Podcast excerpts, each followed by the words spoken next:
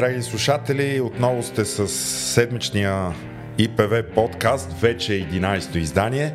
Миналия път аз казах, че 11-то, но всъщност беше 10-то. Днеска е 11-то издание на, на нашето предаване. Благодаря на всички, които слушат и коментират темите от седмицата, които са на тема правосъдие, реформа. Аз съм отново с обичайните коментатори Велислав Величков и а, Емо Георгиев. Здравейте. Здравейте. Здравейте на всички. Здравейте. Днеска имаме и гост, между другото, а, както стана вече по традиция. А, гост ни е Слави Василев, политически анализатор и коментатор. Доколкото разбрах, той е бил и в администрацията на президента преди, но вече не е и може независимо да коментира събитията, които са, както и нашите предложения за реформи, които а, правосъдие за всеки представя. Но миналата седмица имахме също гост, беше Ник Делчев, с който коментирахме неговата инициатива по случая Цумгейт или искането а, за от до административен съд София. Да. Нали така? София град, да. София град за а, обявяване на доклада на инспектората на Висшия съдебен съвет по случая Цумгейт. А, той в сряда, в редовния ни наш протест пред съдебната палата, също обяви, че има произнасяне най-сетне. И забележете, то е било малко преди или след нашия запис миналия петък, в който този доклад вече е, вече е достояние и става ясно за съдържанието на тази проверка. А, научихме ли нещо интересно от какво толкова са проверявали по случая Цунгейт? Аз лично мисля, че ако не се беше дигнал този медиен шум през изминалата а, седмица, а, включително и нашия подкаст има голяма заслуга, едва ли щеше да се стигне до толкова бързо оповестяване на резултатите от проверката, въпреки че има окончателно решение на съда от юли месец и така опит за отмяна на това решение по реда на изваредното производство страна инспектората, Върховният административен съд без да спира изпълнението, тъй като искането за отмяна не спира изпълнението на решението, отказа от тази отмяна на 23 ноември тази година, като дори е употребена в мотивите е, термина злоупотреба с право относно а, е, поведението на инспектората на ВСС по самото дело неявяване на неговите представители, което пък после е послужило като основание на иска за отмяна от страна на а, е, председателят а, на инспектората, а, главния инспектор, т.е. Теодора Точкова. А, бе вкарано искане от съдя Лозан Панов да бъде обсъдено а, отказа на инспектората да изпълни влязло сила съдебно решение на пленума на ВСС този четвъртък. Крайна сметка не е било обсъдено това искане, като е използвано като мотив именно, че доклада вече е предоставен на молителя по делото. А, доколкото ние разбрахме, а, в, той е бил уведомен в вторник, в среда той е чел а, доклада и това оповести на нашия а, протест като аз не съм запознат, не съм чел пълното съдържание на доклада, появиха се доста обширни статии в някои а, медии. На това, което на мен ми направи впечатление, е, че другите две замесени лица, а, бизнесмена и политик, депутат, мисля, че беше по това време, даже да. Георги Гергов, и бившия главен прокурор, настоящ шеф на КПКОМПИ, Сотир Цацаров, са отказали да дадат сведения пред инспектората по възложеното от, от Висшия съдебен съвет проверка, поради което един от участвалите в проверката, един от инспекторите, казва в крайна сметка, дори не е сигурно, че се е провела такава среща. Тоест, двама мълчат. Те не казват, не, не сме участвали, те просто отказват да говорят. Да, много, много, е интересно, много интересно заключението, за което пак аз също не съм чел доклада, да кажа, но пък прегледах така медийното му отразяване. Много интересно заключението на инспектората, че, видите ли, не се потвърждават сведенията на Сашо Дончев, който пък е единствения, който е, е дал да, обяснение. Обяснения. Да. И те сега, само защото няма други, Да. Нали? Не се били, не се били отказват да потвърждавали. говорят. Да. Значи, ви, ви, това, това трябва да го обясним много внимателно на хората, нали? колко е лесно за някои органи да приемат, че някой казва истината или не казва истината, само защото други, например, отказват да кажат каквото и да било.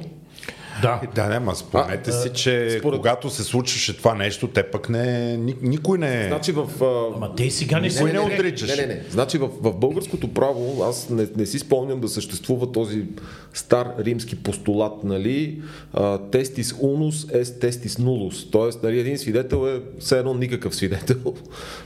Тоест, трябва да имаш поне двама. Нали, ние нямаме такова изискване. Да не говорим, че много често и по, по заседанията не ни допускат по повече от един свидетел. Максимум, ако, ако на другата страна са допуснали повече и на нас, да кажем, Да, да, за равнопоставеност, но като цяло гледат, гледат да, да държат бройката надолу. И, и сега се оказва, че имаш един, който е готов да говори, обяснява, разказва. Той преди това си го разказа всичко това по медиите, т.е. имаше го, беше общо- общодостъпна там историята с Цумгейт. И накрая другите двама казват, стоп, ние няма да кажем и думичка. И инспектората казва, що ме така, Ами, не се потвърждават тия неща, най-вероятно не е вярно, няма да предприема абсолютно нищо. И това предполагам аз е била и е така голямата дилема на, на инспектората и на главната инспекторка Точкова, защото това, когато излиза наяве сега в момента и става публично достояние, ние за пореден път установяваме, че имаме един на книга прекрасен орган, който обаче всъщност на практика не е в състояние да направи каквото и да било. Е, колко да Още ти е повече- орган, когато той не произвежда не, не, нищо, още, като пове... не, инспектората. не, още повече, че когато а, в играта е замесен и съответния главен прокурор, нали, там, съответния титуляр на длъжността главен прокурор. Аз мисля, че това е много важно да го кажем в уравнението. Именно сега тук а, за мен абсурдното е, че проверка, която идва по линия на Висшия съдебен съвет, след като Висшия съдебен съвет е обсъждал този въпрос и там тогавашният главен прокурор не е отрекал участието си в среща. ВСС възлага на инспектората проверка.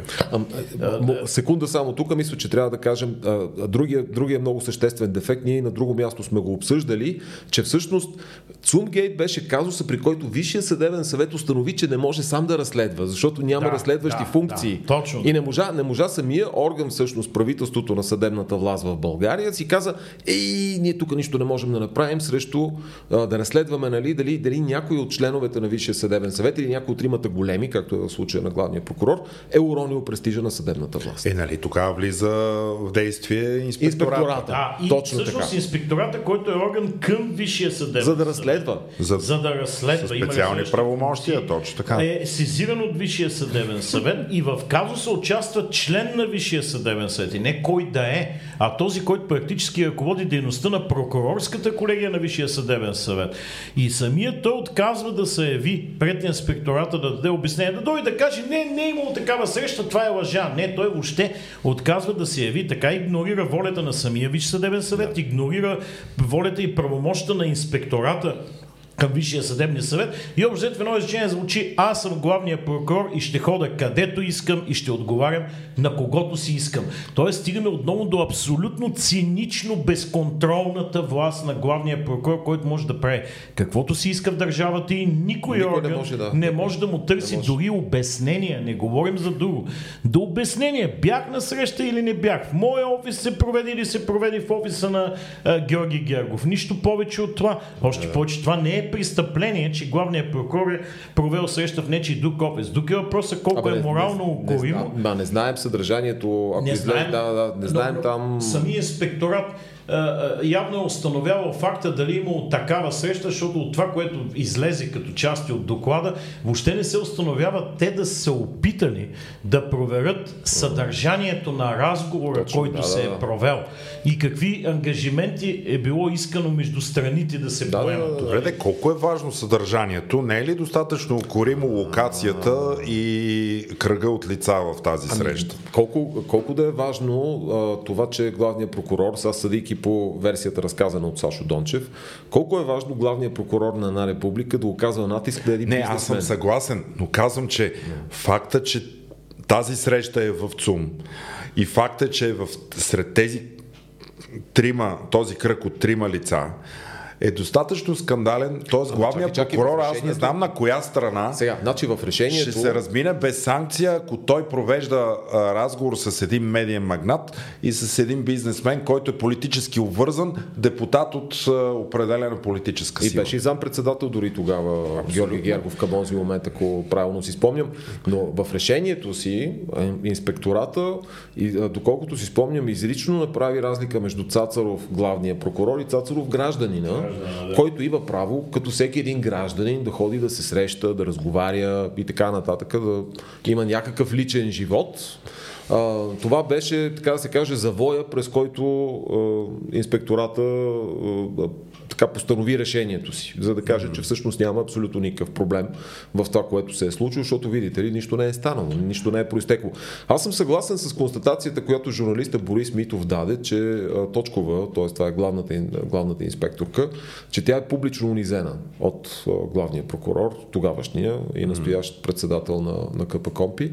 А, това, е, това е буквално публично унижение. Аз не бих желал да съм на Какво се изразява публично? Ами в това, че тя, в това, че е напълно неглижирана. Тоест тя в качеството си на длъжностно лице, шеф на а, А, че орган, че дава разследващ, да, да, орган, който е специфично а, създаден за да, за да контролира дейността, включително и на Висшия съдебен съвет и на негови членове, както и нали, на магистратите в България, а, когато става въпрос не, за, не разбира се за актовете, които те постановяват, но за, за тяхното поведение и действия, включително в дисциплинарен, в дисциплинарна насока, тя е абсолютно безсилна, както правно, така и фактически, да събере а, обяснение от главния прокурор. За мен това е пълно унижение. Това е малко, все едно ти да направиш на някой забележка на улицата или да му поискаш да ти обясни нещо нали, за поредната глупост, нали, която ставаш свидетел на някаква глупост, но и се кажеш, бе, защо правите вие така? Знаеш, че огромна част от нашите съвременници и съграждани казват, вие не сте човека, който ще ми каже как да го правя, или вие не сте човека, който ще ми иска обяснения. Те абсолютно същото в момента го виждаме и в взаимоотношението Тоест- между главния инспектор и главния прокурор. Казано по друг начин, дали съм извършил нарушение, решавам аз. Точно така. Но тук има и още нещо интересно, че през април месец е изтекал мандата на ръководството на инспектората към ВСС и на главния съдебен инспектор Теодора Точкова. И а, след като не се правят предложения и парламента не взима отношение и не избира ново ръководство, аз лично започвам си задавам въпроса, след като вече е било образувано тогава делото по искането на граждански активист Николай Неделчев, аз сега още едно дело води вестник сега тогава, дали съвсем умишлено не бе оставена Теодора Точкова, за да извади до край картофите от огъня, Да си го довърши, да. прикривайки, което е започнала да си го довърши. И тя не само си го довършва, но тя изпраща вчера и писмено становище в четвъртък, т.е. до Висшия съдебен съвет, което отрича изцяло да е нарушила закона, да не е изпълнила съдебно решение, да е злоупотребила Нали, с застава на права. амбразурата, буквално. Застава на амбразурата буквално и се стига до е, членове на прокурорската колегия предлагат поради отпаднала необходимост да отпадне точката от дневния ред, защото е дала доклада предишния ден.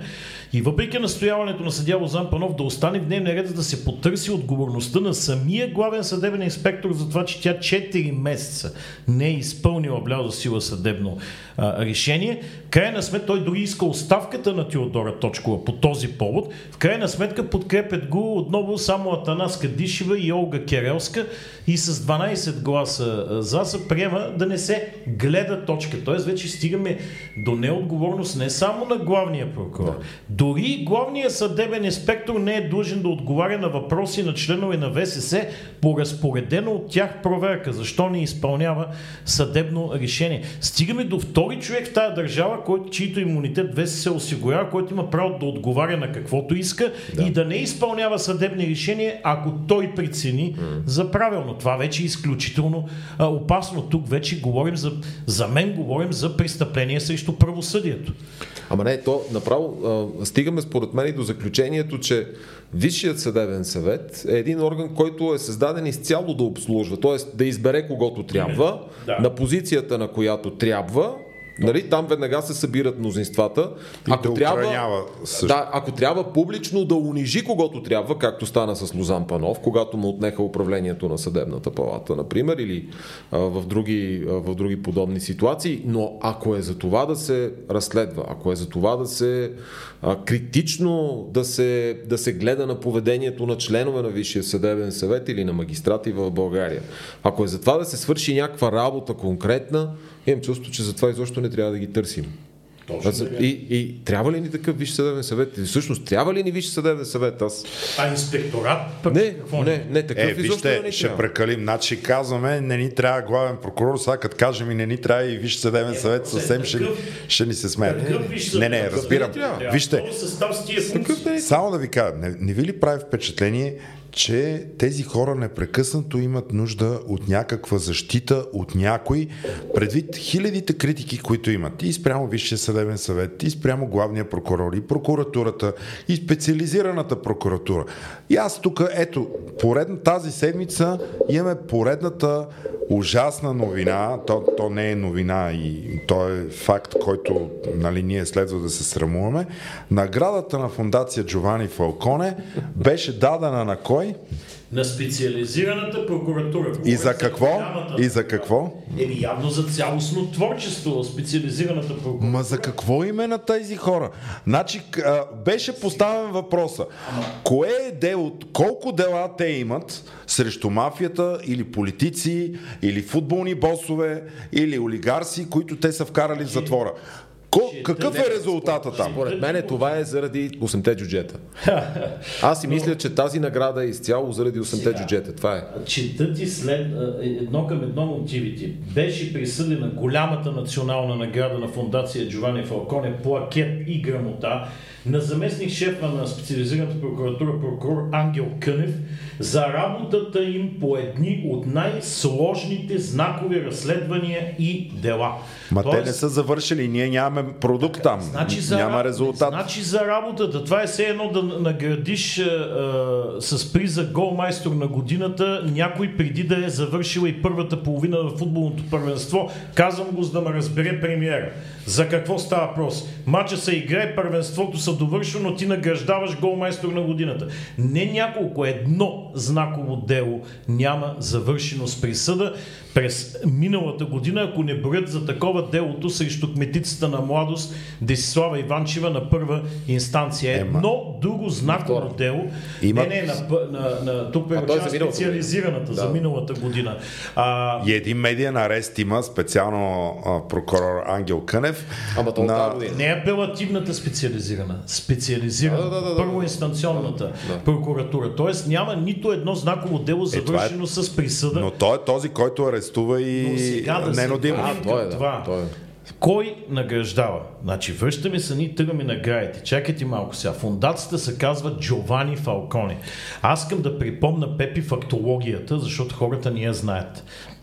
Фундацията Джовани Фалконе награди бившия правосъден министр на Румъния Моника Маковей на първата наша конференция 2015 година Май за месец, битката с корупцията в Румъния и за това, че тя създаде специализираната румънска прокуратура ДНА за битка с олигарсите и с а, търговията с влияние и корупцията в високите етажи на властта. През следващите години мен лично ме хвана срам, че тази награда бе връчена на Моника Маковей. Дано тя не си я спомня.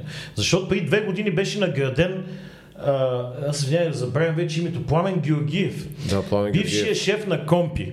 Това Сега в. Валенсия, да, беше награден от същата тази фундация за високите е, резултати и ефективната дейност на КП Компи. Ма за кои действия? Ама не е действие, Ма забележи. чай за, дай продукт, година- защото ДНА, те имат, те имат а, а, на нашата конференция Лаура Кьовеши каза колко души са вкарали затвора, в какво Ето, Това го качество. уточнихме. Да. Няма нито едно завършено дело. Не е наградата и тук не пише Тук не пише за резултатите, тук пише за работата по най-сложните знакови дела. Тоест за самия факт, че има внесени обвинителни актове, някой награждава с награда на името на най-смелия, почетен и с реални резултати. Човека обърнал битката в борбата срещу Ключовото мафията. тук е реални резултати. Съдия следовател Джовани Фалконе, който беше убит заедно с жена си Да. и сте охранителите си взривен на магистрала, защото се противопостави срещу мафията.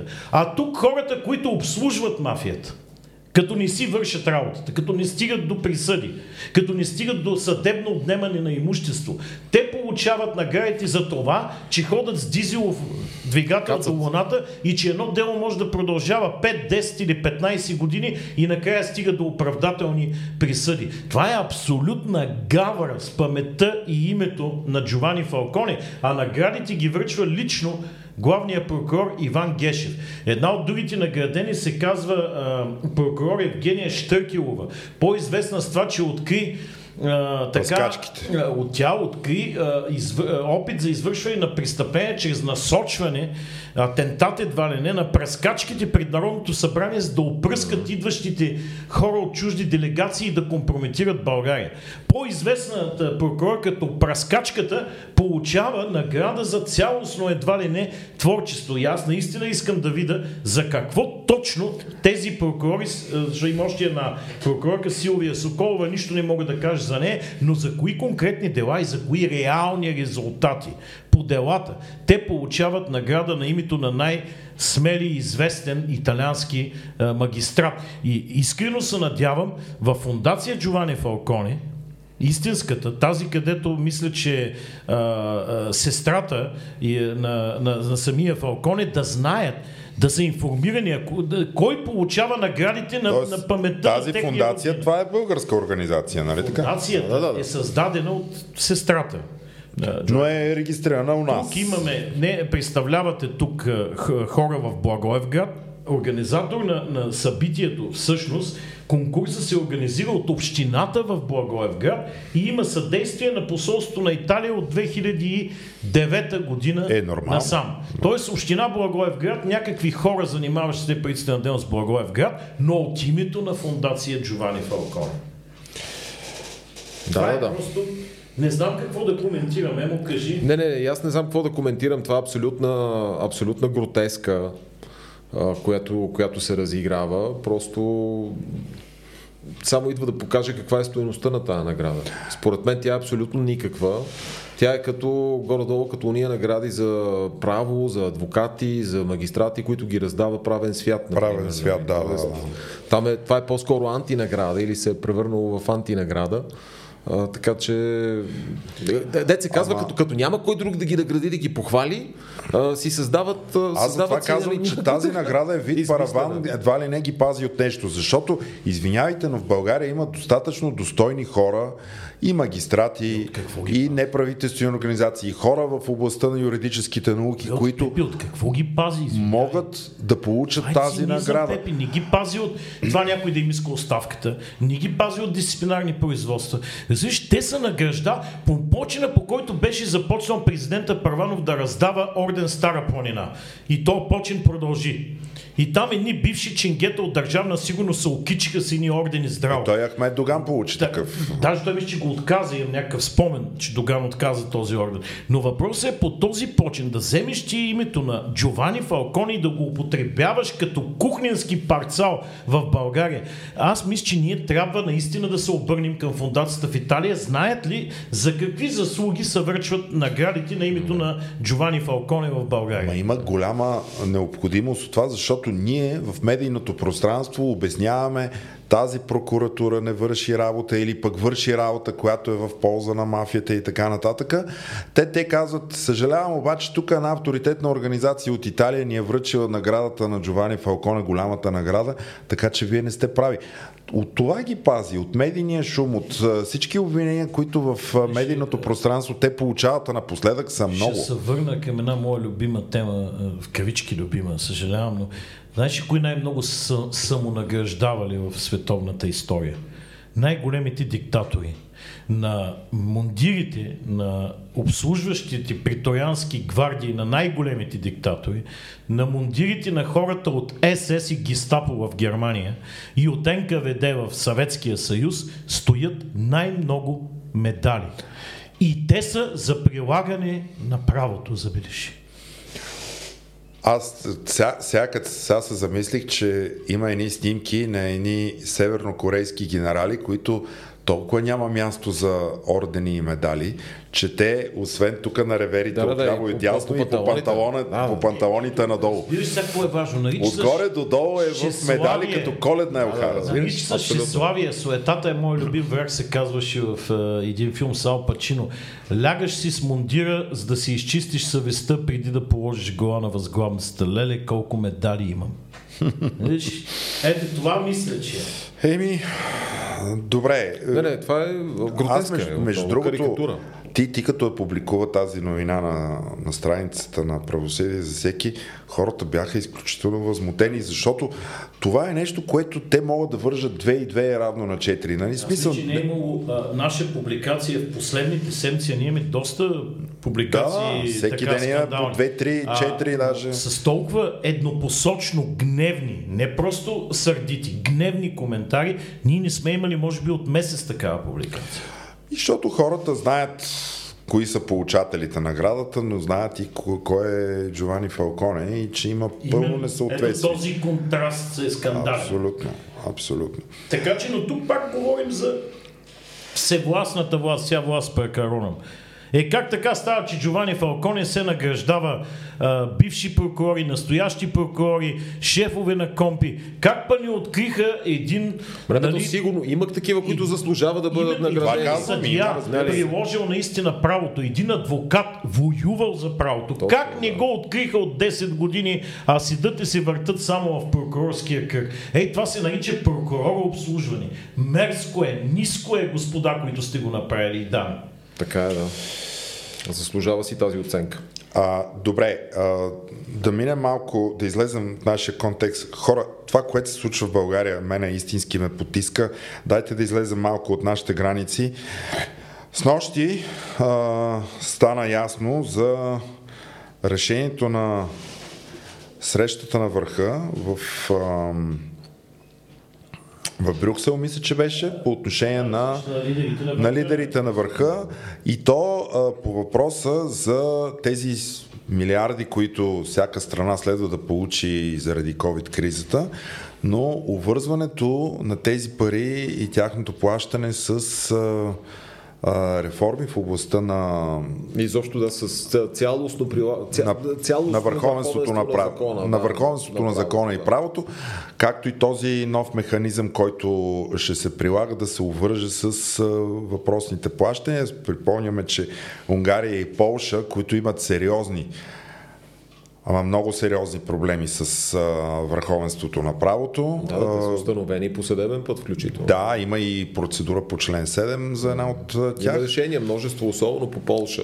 В Полша. Съд, съда, съда на Европейския съюз има три или четири решения във връзка с вече почти ликвидираната съдебна независимост. Не случайно тези две държави те възразяват срещу това обвързане, защото са най-уязвими. България го игра, си трае, но ако трябваше да има активна позиция, би следвало и тя да бъде в този Ма трябва, клуб. нека да кажем какво всъщност стана. Нека да кажем какво се случи, да, защото това е много важно. Да, съществува този механизъм, механизма за обвързването на а, раздаването на европари, малко или повече, с прилагане на достатъчни стандарти за гарантиране на върховенството на правото. И а, от друга страна, трябва да се приеме така наречената многогодишна финансова рамка на Европейския съюз. Това Което е бюджет. бюджета на Европейския съюз. И от трета страна, трябва да се гласува този големия пакет, сега корона пакета, с който да бъдат подпомогнати Компенсационните. компенсационните плащания, да, т.е. с които трябва да се подпомогнат отделните страни. Общата сделка, извиня, само е на стойност 1, 1,8 трилиона, Трилиона, евро. Заговорим за тези пари. Трилиона. Сега. И Польша и Унгария казаха, стоп, ние ще блокираме този процес. ако ни обвържете получаването на евросредствата с изисквания за върховенство на правото. Като тяхната аргументация, това също смятам, че трябва да го кажем, е, че а, ние не искаме на тази база да отговаряме заради политическото си нежелание да приемаме мигранти, например, или политическото си нежелание да м- въвеждаме по, в кавички, толерантно законодателство, най-вече по отношение на маргинализирани групи, групи с различна сексуална ориентация. Семейни ценности. Семейни ценности и така нататък. Е, това а, общо има с върховенството на Те намират, да, те намират, те тук, намират, че тук това някъде е... се прави, нали? Те намират, някъде. Да, те намират, че това е също някакъв вид брюкселско разбиране за върховенство на правото и казват това са си изцяло вътрешно политически неща, които ние не смятаме, че трябва в такава степен да ги съгласуваме с вас и не смятаме, че трябва да бъдем а, да отговаряме за това. Съответно, Полша и Унгария се опитват да представят, може би, пред своите собствени граждани, че това е което Брюксел разбира под върховенство на правото. Mm. Нали, тоест да им, налага, да им налага ценностна система, която да кажем не отговаря на мнозинството от хората там или да ги, да ги задължи да приемат мигранти.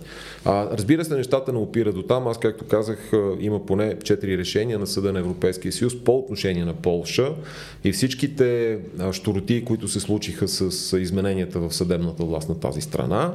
Аз само ще припомна въвеждането на така наречената дисциплинарна камера или дисциплинарна колегия, към а, вече почти изцяло политически доминирания а, така еквивалент полски на Висшия съдебен съвет, а, който може да разследва за дисцип... Тоест, където, където за дисциплинарно провинение а, бяха а, прогласени фактически как кажа, съдии отговарят дисциплинарно и за постановените от тях актове.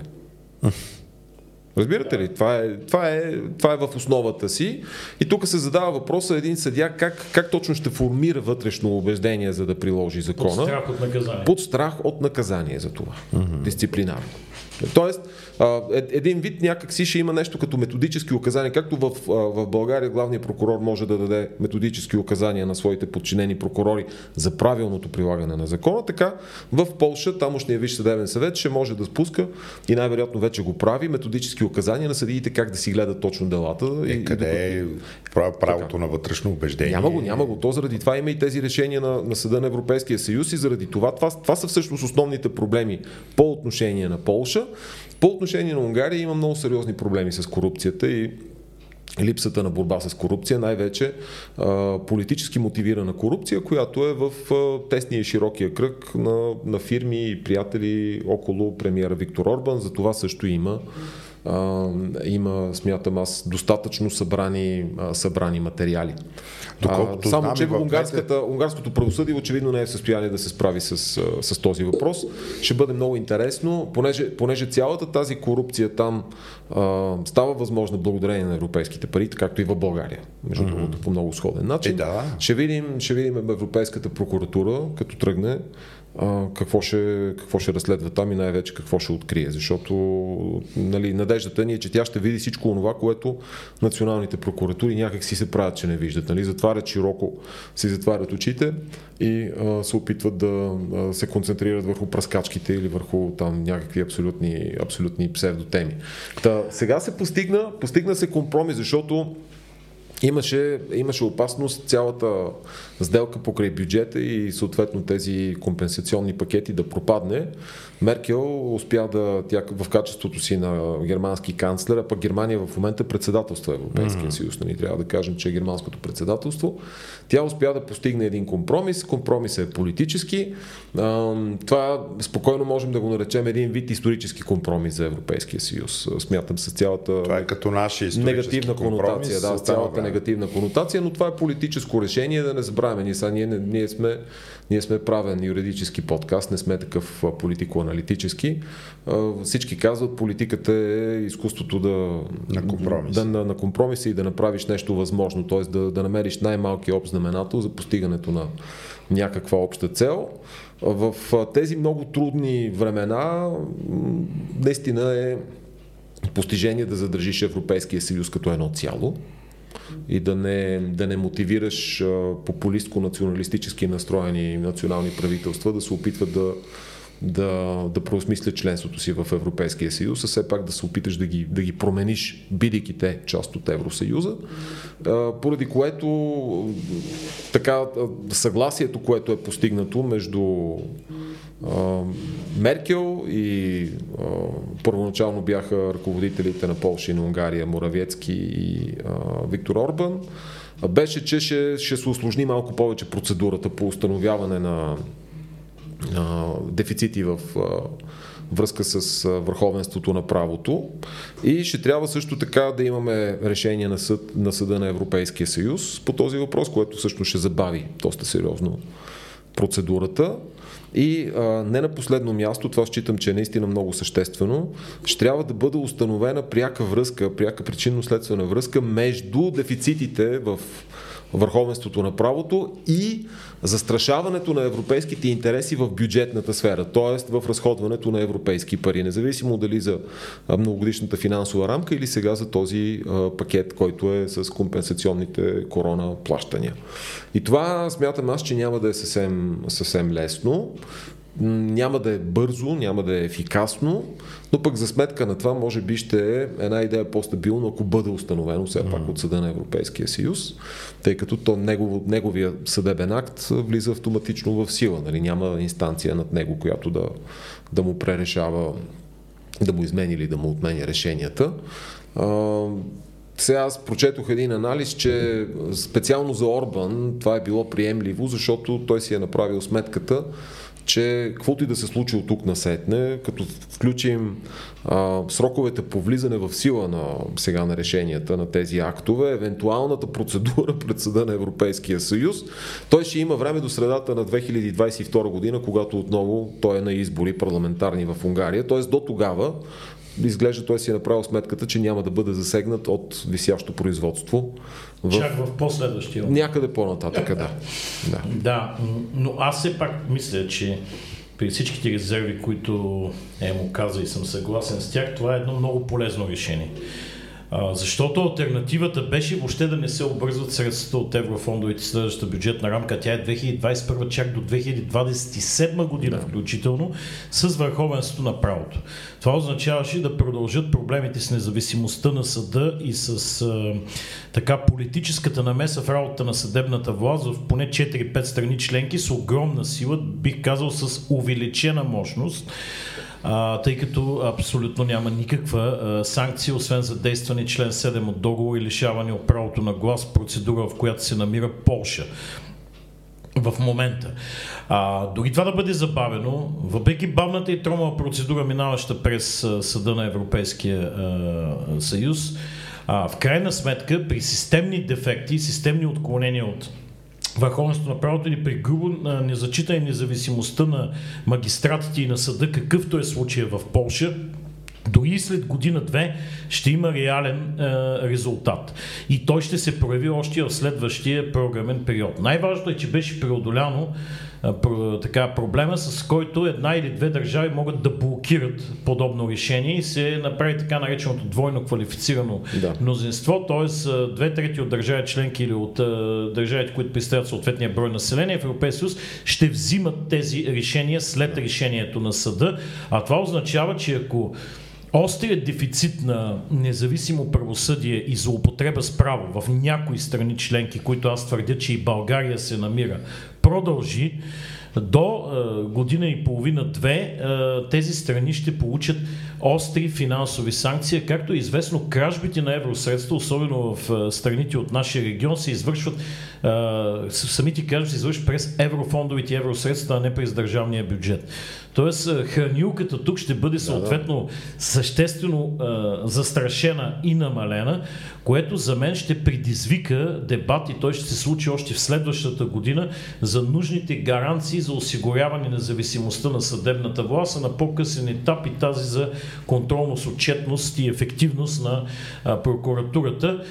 Даже аз моето лично очакване е, че през 2022 година, вследствие на, на натиска, който идва при общия механизъм за върховенство на правото, новият хоризонтална рамка, която ще бъде въведена на всички страни членки и през мониторинга, който не е отпаднал по отношение на България и Румъния, през 2022 година тук ще има пакет от наистина, макар и не толкова радикални и смели, но ефикасни и за първ път а, реални промени в а, съдебната власт в посока намаляване правомощите на прокуратурата, на главния прокурор, децентрализация и отчетност на прокуратурата и силно редуциране на политическата квота във Висшия съдебен съвет. Даже последното ще се случи първо, според мен, след всички избори, които ще протекат, колкото и броя да са те през следващата година. Ще ми е интересен коментар и на нашия следващ гост, политолога Слави Ангелов. Василев. Слави Василев. Слави Василев. О, извинявай. Ангелов е журналист. Извинявайте, да. Защото преди малко си говорихме за него. Но добре, тези пари реално сега след това, което се случи вчера, а, кога се очакват да, да потекат към страните членки? Имам предвид Мисля, България, че началото на следващата година. Идват, идват избори. А на Борисов му трябва на свежа инжекция да продължава да раздава да, той, той е подкрепил, между другото, да. той е подкрепил Меркел, както знаем в, е, ключови, е, да. в ключовите моменти, важните моменти, той винаги я подкрепи и това е причината да има различен статус от така бунтаря Орбан. Орбан. И, и... са мерки рестриктивни срещу Турция, двамата също се подкрепят. Да, да. Да. А, не, мисълта ми, че а, Борисов като че ли имаше интерес от това нещо да се случи, защото това е свеж кеш, който ще му трябва точно по време на изборната не, кампания да кеш. раздава насам там. Ми, защото а, значи, той от... следващата година няма да от там сочи по европейските фондове. Ще дойдат парите най-пред от компенсаторния механизъм точно за овладяване на COVID-кризата. Ама той ние сега раздава пари заради COVID-кризата. Ние не сме приключили рамката 2013-2020 2020. Реално преди лятото на следващата година, според мен, няма да постъпят пари от новите фондове, които сега минават. Но пък мисля, че 2 милиарда и половина ли колко беше нашата квота или повече от компенсаторния фонд? за COVID-кризата? Аз мисля, че е повече, но там са, те са по различна форма. Нали? Има, да. има преки директни да. плащания, има грантове, има заеми. Нали? Така че... А да, има и заеми, Пепи, да. от които най-лесно се прави кеш. Да, да, и те са безлихвени, така че то си почти. Да, аз, аз, мятам, аз мятам, че тук както интересът на Борисов, така и мисля си интереса на България като цяло е тези, тези средства, колкото се може по-бързо да бъдат освободени и да, да дойдат при нас. Естествено, остава огромния въпрос от тук на сетнете как се харчат и кой, кой следи за това като, като гледаме, например, колко а, така творчески може да подхожда, например, държавното обвинение при повдигане на обвинения за свързани с разхищаване нали, или злоупотреба с евросредства. Не, значи да, да припомним къщите за тъщи. Да припомним онзи, дето беше а, а, какъв беше заместник министър Манолев на, на какво беше той за министър на транспорта или на какво беше който беше да. един, от, той е един от обвинените за, за това, за там къща, дето долу някъде около Сандански. Имал като, ако, ако е запазено това обвинение, което се виждаше а, на сайта на прокуратурата, още преди той да бъде променен, а, тогава така му беше повдигнато обвинение на него, че а, не се отключваше автоматично а, така нареченото производство по конфискация пред КПКОМПИ. Uh-huh. Много, много бяха внимавали от прокуратурата по кой член и по коя линея на 248А, който за злоупотреба с, от наказателния кодекс, който за злоупотреба с евросредства, как да му повдигнат обвинението, така че да няма, да не попадне в този каталог от от състави в член 108 от ЗП Компи. Където, където задължително започва производство по, по, по, по проверка е, на дали не е на лице незаконно придобито имущество и което може да продължи с конфискация. Аз затова ви казвам, че там са мислещи хора и те са умни хора и затова получават наградата Фалконе. Вие им завиждате. Но... Нямаме чувство за а, хумор, но хубаво е да се знае, че една от възможности за сезиране на съвета за взимане на решение за спиране или намаляване на еврофондове е уронване независимостта на съдебната система при системност на нарушенията. Тоест не само по конкретни данъчни измами дела за употреба с евросредства при уволнение на съди, а при уронване престижа на или независимостта на съдебната система. Mm-hmm. И такова решение може да се вземе, между другото има крайен срок след произнасяне на съда и той е 3 месечен, в който трябва да се произнесе съвета. Mm-hmm. Такова решение може да се вземе с, с а, гласовете на 55% от държавите членки, за разлика от уния 67% по населението. Да. 55%. Това означава, че 3, 4 или дори 5 средни или малки държави не могат да блокират взимането на такова решение. Да. Добре. А, да видим какво ще стане. Много интересно, защото аз лично не бих искал по време на кандидат кампанията, по време на предизборната кампания, действащото все още правителство да разкешва на кълпак, както прави в момента и по този начин да трупа някакъв натиск и дивиденти върху себе си. Но от друга страна пък дори след изборите вероятността да се свика правителство ще е много малка. Да се състави. Да се състави правителство, извинявай, ще е малка, предвид а, а, така, многото политически партии, които ще влязат. Те са, не са от а, едно, с една и съща идейна идентичност и съответно, ако не се състави правителство, това правителство ще продължи да действа и да разходва а, не, тези пари. не е това е моя така, страх, разбираш ли? Да, разбирам, ама вече не е точно така. Ако не успеят да състават при три рулетки, така наречени парламентарни, т.е. президента възлага три пъти най-напред на спечелилата изборите. Да, партия да, да. най-голямата група. всичко това след това на втората, да. след това на третата. Е, мандата се възлагат в рамки на една седмица. Така че за около един месец ще се извърти парламентарната рулетка. Ако никой не успее да стави правителство дори на мълценството, е, подкрепено от мълчаливо реформаторско мнозинство, което е възможно и се е случвало, или мълчаливо корупционно мнозинство, което също се е случвало, тогава се разпуска парламента, президентът назначава служебно правителство и се отива на нови избори. Тогава не може да се избегне служебното правителство. А ти помниш ли тройната коалиция колко дълго време беше съставена и колко имаше поне 5 месеца не можеше да се състави не, правителство? Не, беше 5 не, не, месеца. Не беше 5. Имаше обаче Два. една отмяна на избора на... Беше избран за премиер Станишев. Станишев, беше объркан някакъв един глас. Цялата процедура се повтори отново, но общо взето процедурата продължи някъде около месец и половина, близо два. Да, Нямаше кръгли два месеца. И аз два месеца имам Ама как до като Великото 358 се свикна, се стигна след а, много консултации, много да, срещи. Да, да, да, ама не, беше, не бяха 5. Не бяха 5 месеца. Ми аз помня, че 5 месеца беше, може и да бъркам. А, тогава, ако си спомняш, имаше служебно правителство. Тогава нямаше. Не, не, не, не, не, царското си продължи а, просто. Царското, не, не, царското да, продължи да, да изпълнява длъжността. То беше спълен мандат. Да, да, царското правителство и си продължи. така, докато сме на тема избори. Докато сме на тема избори, тук има нещо интересно и бих казал притеснително. Обърнаха ми внимание при една моя среща в Бургас от едно гражданско сдружение. А, става въпрос за едно конституционно дело и аз сега искам да го цитирам това конституционно дело, което е образувано по искане на президента през а, далечната а, 2019 година. Казвам е, далечна. Сега, уточнявам защо казвам далечна. Тя е миналата година е за всички да. нас. Но за Конституционния съд е далечна година. Защото само след 20 на дни ние ще навлезем в 2021 година. Година и половина Конституционният съд да не се произнесе по редовно образувано конституционно дело, по което отдавна са дадени становища на заинтересованите страни, е изключително рядък прецедент в практиката на Конституционния съд. Ти за кое и опасен, защото създава правна нестабилност. Делото, за което е, е, говоря, е образувано на 31 юли 2019 година от президента на Република България, е подателя на искането.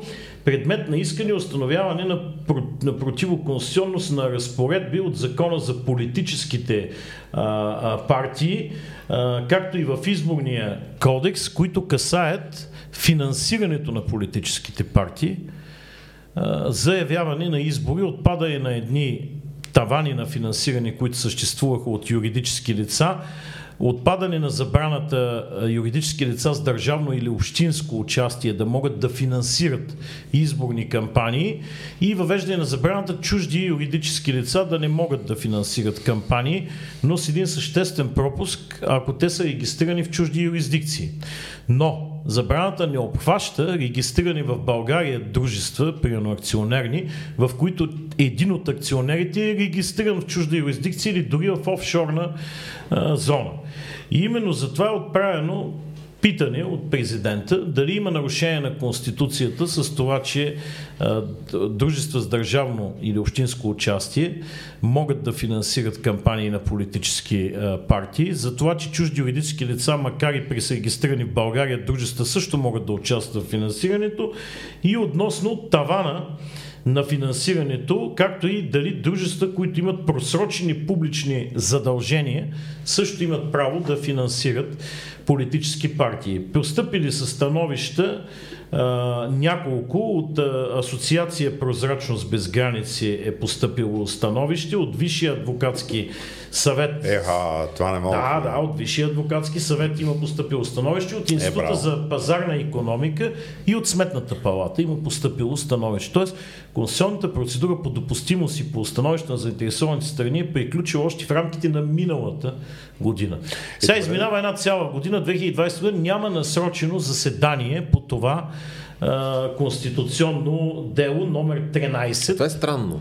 Конституционно дело номер 13 ми странно. А, то е, не, много. След, след това има много други решения. Което е които... образувано и, а, с допустимост на 17 септември говорим, когато е минала фазата на допустимост, 2019 година, относно промени в закона за политическите партии и в изборния кодекс, регламентиращи финансирането на политическите партии и предизборните кампании. Съдия докладчик по делото е Георги Ангелов. Добре, де, до година има два избора. Това всеки изминал ден тази тема става все по-важна. А, да речем, че е имало COVID-криза, имало е, не знам си Ама не, не, не е така, защото виж, че, те, виж, че Конституционният съд се произнесе доста скоростно по други въпроси, които също са си, те, са, те бяха много съществени. Това казвам, след това Например, дело има... Исканията, исканията отправени от главния прокурор, пак президента имаше оспорвания пред Конституционния съд. Там очевидно нещата върват, но, но по това специално сякаш са замрели. Ема, обясни, моля те, на слушателите, как в момента се финансират партиите, като няма субсидия. Да. Не, чакай да го кажем. Това е много важно. Да, да. И могат ли в момента, като нямат субсидия, партиите да ангажират дарители и какви дарители могат и не могат да, да. бъдат и, ангажирани? Правилата са разписани в закона за политическите партии. Mm. Те бяха променени, тъй като имаше много голям натиск над Народното събрание да ограничи субсидиите, така, нали, държавната субсидия, това, което държавата изплаща на партия. Но тук ние трябва да кажем, че субсидии се изплащат само на тези партии, които или имат парламентарно представителство, или на последните парламентарни избори са взели поне 1% от изборния резултат. Не се дават субсидии на партии, които участват и имат, някаква, имат някакъв успех на общински, т.е. на местни избори, на избори за президент или на избори за Европарламент. Да. За там субсидии няма както и не се дават субсидии на партии, които просто са партии, защото има много хора, много граждани, аз съм водил такива разговори с тях, които искрено вярват, че е достатъчно да учредиш партия и автоматично за държавата започва да ти изплаща субсидия. И това категорично не е, не е така. а, така, а, и ние трябва да кажем, че във времето, във времето режима по финансиране на партиите в България е бил осложняван и е бил правен все по-рестриктивен и по, нали, все по-ограничаван и все по-ограничаван. Съществувала е възможност до някъде до към 2009, мисля, до, до онзи последен изборен цикъл, когато имаше парламентарни избори за първи път спечелени от ГЕРБ. Мисля, че до тогава е имало възможност, според закона за политическите партии, юридически лица да правят дарения към партии. Но това да са, например, юридически лица по ЗЮНЦ, нали, не и търговски дружества. Преди това и търговски дружества са могли. Като... Това са юридически това лица с не стопанска Това са цел. точно така, сдружения и фундации. Тогава и тази възможност отпада и много дълго време в ЗПП, Закона за политическите партии, пишеше, че партии могат да приемат дарения само от физически лица, т.е. забранени са от каквито и да е юридически лица. Никакви не можеха да, да даряват. Като физическите лица, когато даряваха, имаха право, едно физическо лице имаше право да дари не повече от 10 000 лева на година. Uh-huh. Нали, ако си спомняте, 2014 година, когато Бареков беше кандидат за евродепутат, за да си оправдае приходите, т.е. да си оправдае разходите за кампанията, той ходеше, той, той представи някакви декларации на хора, че са му дарили пари и журналисти ходиха ги, намериха ги тези хора и се оказа, че става дума за някакви социално слаби възрастни хора в Свищов или някъде по северна България, които те казват какви 10 000 лева. Ние никога през живота си не сме видели 10 000 лева на, на живо. Тоест на едно, на едно място събрани. Както и да е. Е, да, имаше България... едно обещетение за освобождаване от длъжност, което беше 2 милиона или какво беше? А, не, атака, атака беше декларирала а, членски внос в размер на над 1 милион лева. Да. Че колко члена имат ти? Нямам представа колко члена имат. Въпросът е, че когато декларираш членски внос като политическа партия, това минава на облегчен режим пред Сметната палата. Тук може би трябва да кажем и, че Сметната палата е един вид контролен орган да, да, за партиите, партии, особено що се отнася до техните, до техните финанси. Те са нещо като НАП за политическите партии. И когато декларираш членски внос е по-лесно, не ти трябват декларации, дадени от лицата, да, които са ти дали дарения. А, така че тогава това очевидно беше беше такава някаква схема от страна на, на атака, така да си, оправи, да си оправи нещата. Тоест, България беше много дълго време сред тези страни, в които финансирането на политическите партии извън държавната субсидия беше изключително силно затруднено. И това трябва да кажем, че е, беше в следствие и на натиск, който беше дошъл от НПО сектора. Значи НПО-та като Центъра за либерални стратегии, е, Transparency International, там прозрачност без граници, каквото се сетиш още, дълго, упорито, трайно, напоително лобираха за това. Постигна се този резултат, следствие на което държавната субсидия растеше и растеше, което създаде пък политически проблеми, защото хората не бяха, не бяха доволни от това развитие. И накрая се стигна стигна от едната крайност, се падна в другата. Нали? Тоест няма, държавата ще дава или там колко беше 4 лева или сега на колко я намалиха, на много, я, много силно я намалиха. Държавната субсидия съответно отварят се всички врати възможни за, за дарения, което може би също не е най-смисленото нали, по, при финансиране на политическа партия. Сега, за мен лично нещата трябва да опират до прозрачност, трябва да има много, много висока степен прозрачност на, на финансирането, трябва да има, има един пред сметната палата действащ регистър за финансиране на партиите в реално време, но той работи само по време на предизборна кампания. Mm-hmm. Тогава се пуска и действа и можеш да си гледаш, на, ако искаш, на часова база, нали? да, да, да гледаш просто в коя партия какви дарения влизат. За тази цел партията трябва да ги докладва, разбира се. Ако не ги mm-hmm. докладва, са много сериозни, много са сериозни санкциите. И това би трябвало да бъде, това би трябвало да съществува за 365 дни от годината. Mm-hmm. И хората, разбира се, да си правят справки в този регистр и да гледат коя партия от кои фирми получава дарения. Да. И оттам насетне да си формират убеждението за кого да гласуват и за кого да не гласуват, защото, а, както Врислав каза, ако, ако действително държавни, т.е. дружества с държавно или, или общинско участие даряват Нали? Айде, а, представи си топлофикация, София прави дарение, нали? която е в, в технически фалит нали, дружество, прави дарение на някоя партия или НЕК националната електрическа компания, нали? Прави дарение на, на някоя партия, която да лобира за белене, например, и така нататък. И това, това, това, това трябва да бъде видно за хората, те трябва да го виждат. Дори да не, той има остър конфликт. Значи, държавата, която дава държавна субсидия, тук е въпросът какъв да разбера държавна субсидия, не може да си позволява да избира едни партии пред други и така да ги не. поставя в неравностойно не, не, то тогава, то тогава, не, не, то, тогава възниква, да, да, тогава възниква един друг въпрос. Например, в ръководството на на всичките тия държавни и общински дружества знаем, че са хора с политическа отсветка. Да, нали? не така? само това, те И са трябва да- определени от властта съответно. А, така. И трябва, и трябва да видим кой как ги е предложил съответно избрал и те оттам насетне по какъв начин насочват една част от бюджета на тези, а, самите те висещи на държавния бюджет организации, ги насочват Властта към финансирането финансира на политически партии. Да. конкретен пример. Държавното дружество, което а, а, винаги печели автомагистрали АД, което печели Да, да, да. Поръчките за инфраструктурните предмети, а после а, проекти, а после едни големи пътни олигарси с големи строителни фирми се подизпълнители, оказват да. подизпълнители. Ако това държавно дружество, оставяме подизпълнителите, реши да финансира, според вас кой ще финансира? Кой раздава милиардите за пътно строителство? Значи излиза, че тези, които строят уж магистралите я наемат подизпълнители, ще финансират партията, която раздава милиардите на подизпълнителите. Той Да. ми общинските кметове, дружби с общинско участие. Има общини, в които има едно-две печеливши дружества с общинско участие. Ако те финансират кандидатите, примерно, не само за парламентарните, но и за местните избори, ми ние ще имаме пожизнен кмет Така в е, тези така е, да, общини. И, и, а, както и между другото, а, стои въпроса с липсата на лимити. Има лимити за физически лица Да. до 10 000 лева, но няма никакви лимити за юридически лица. Приемаме, че има богати българи. И богатия българин иска да даде 100 000 лева на партията Хикс. Не може.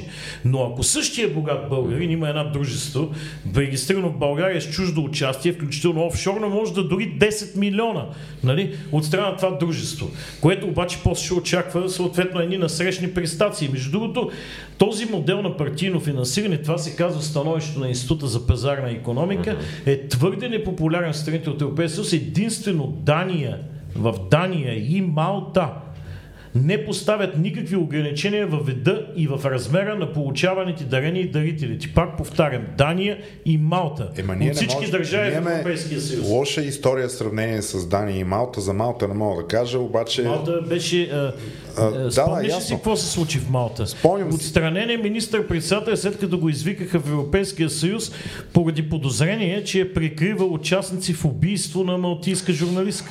Така, обаче, вижте, скандално е дружества с държавно участие да финансират изборите. Съгласен съм. Все едно властта финансира сама себе си в, а, избори. Обаче, от друга страна, също толкова скандално е и частни дружества без държавно участие да финансират политически партии, защото утре когато резултатите от изборите станат явни, те ще поискат връщане на, на даденото. А, нещо каквото се знае, че в Америка големите корпорации финансират един или друг. Те, та, там модел е, че една голяма корпорация а, финансира и единия и другия и после пак иска а, връщане на услугата, но, но това, това е скандално, защото в края на краища ти финансираш заради идеи, заради планове, а, заради платформа, Да. А не за да ти върнат а, услугата с някаква обществена поръчка, каквото а, има много силни подозрения. Един вид а, ние ги узаконяваме тези а, и ги потвърждаваме тези предположения. Добре, след малко с нашия гост а, ще стане дума за Само политическите да кажа, партии. Завършвайки тук, защото трябва да, Да. се върнем към началото. Нека да Пак казвам, няма насрочено заседание.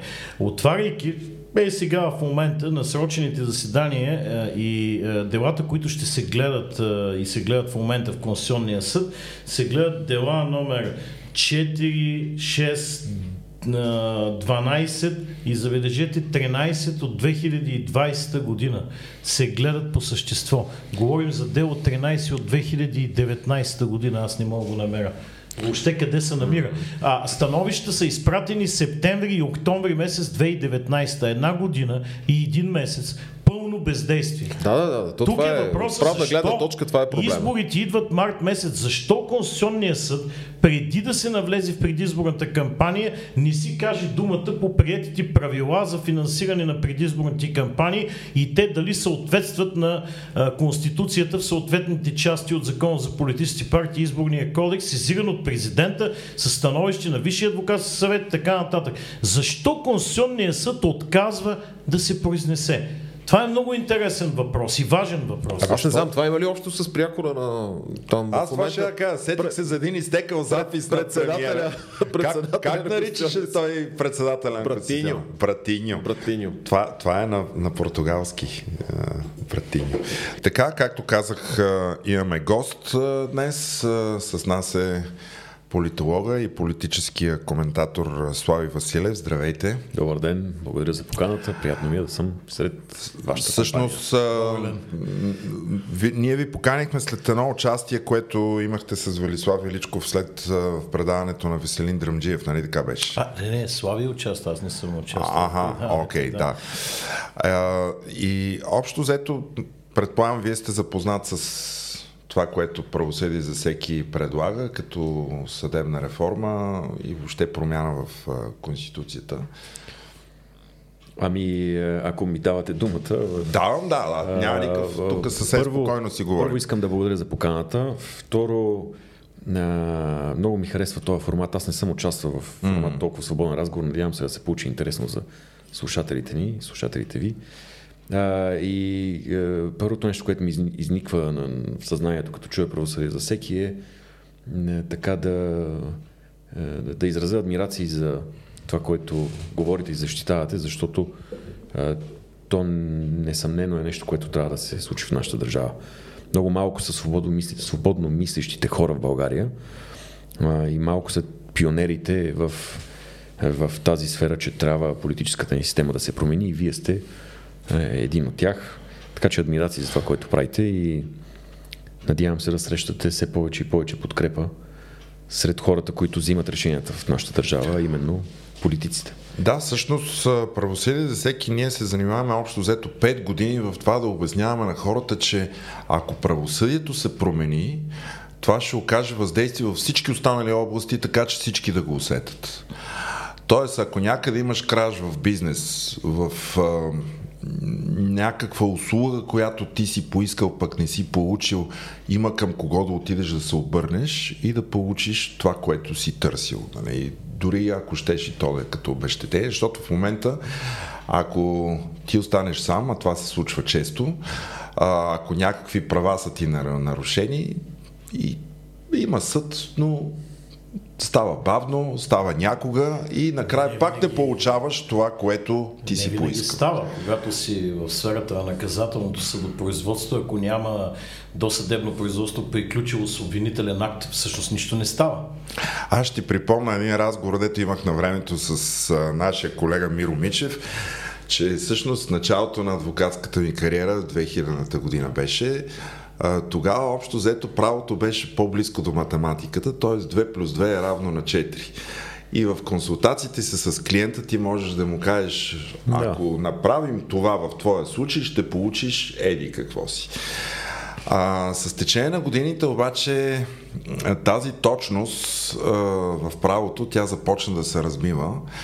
И всъщност това е нещо, което пък мен ме е мотивирало да участвам в правосъдие за всеки и така. Тоест, със сигурност нещо трябва да се промени, всички го усещат.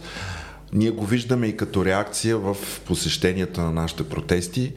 А, там има хора, които нямат нищо общо с правото. Разбира се, има много адвокати, има много да. хора, които са от юридическите професии, но все повече идват а, и много такива, които те хал хабер си нямат от право, но те са там, защото виждат, че от всичките протести, които бяха лятото и пред президентството, и на Орлов мост, и тук на съдебната палата, идваха и при нас, въпреки че това не е тяхната тема. Но тя е тяхната тема, защото ги касае лично.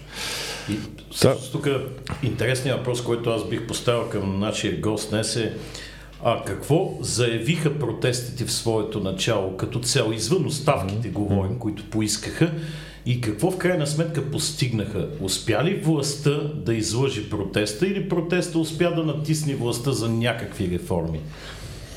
А, много, много, много неща си казахме и, много има по всичките теми какво да ви кажа.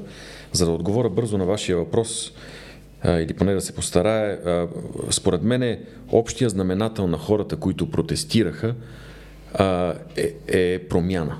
Хората, които бяха по площадите в София и по големите градове в България, искаха нещо да се промени. Вие преди малко казахте много интересно нещо, с което голяма част от хората, които искат България да тръгне най-накрая към някаква по-стабилна и перспективна основа, знаят, че съдебната система е някакъв старт или, или един възможен старт, за да тръгнем към, ключ, към, към да. пътя, към промената. Да, това е и, и вашето послание.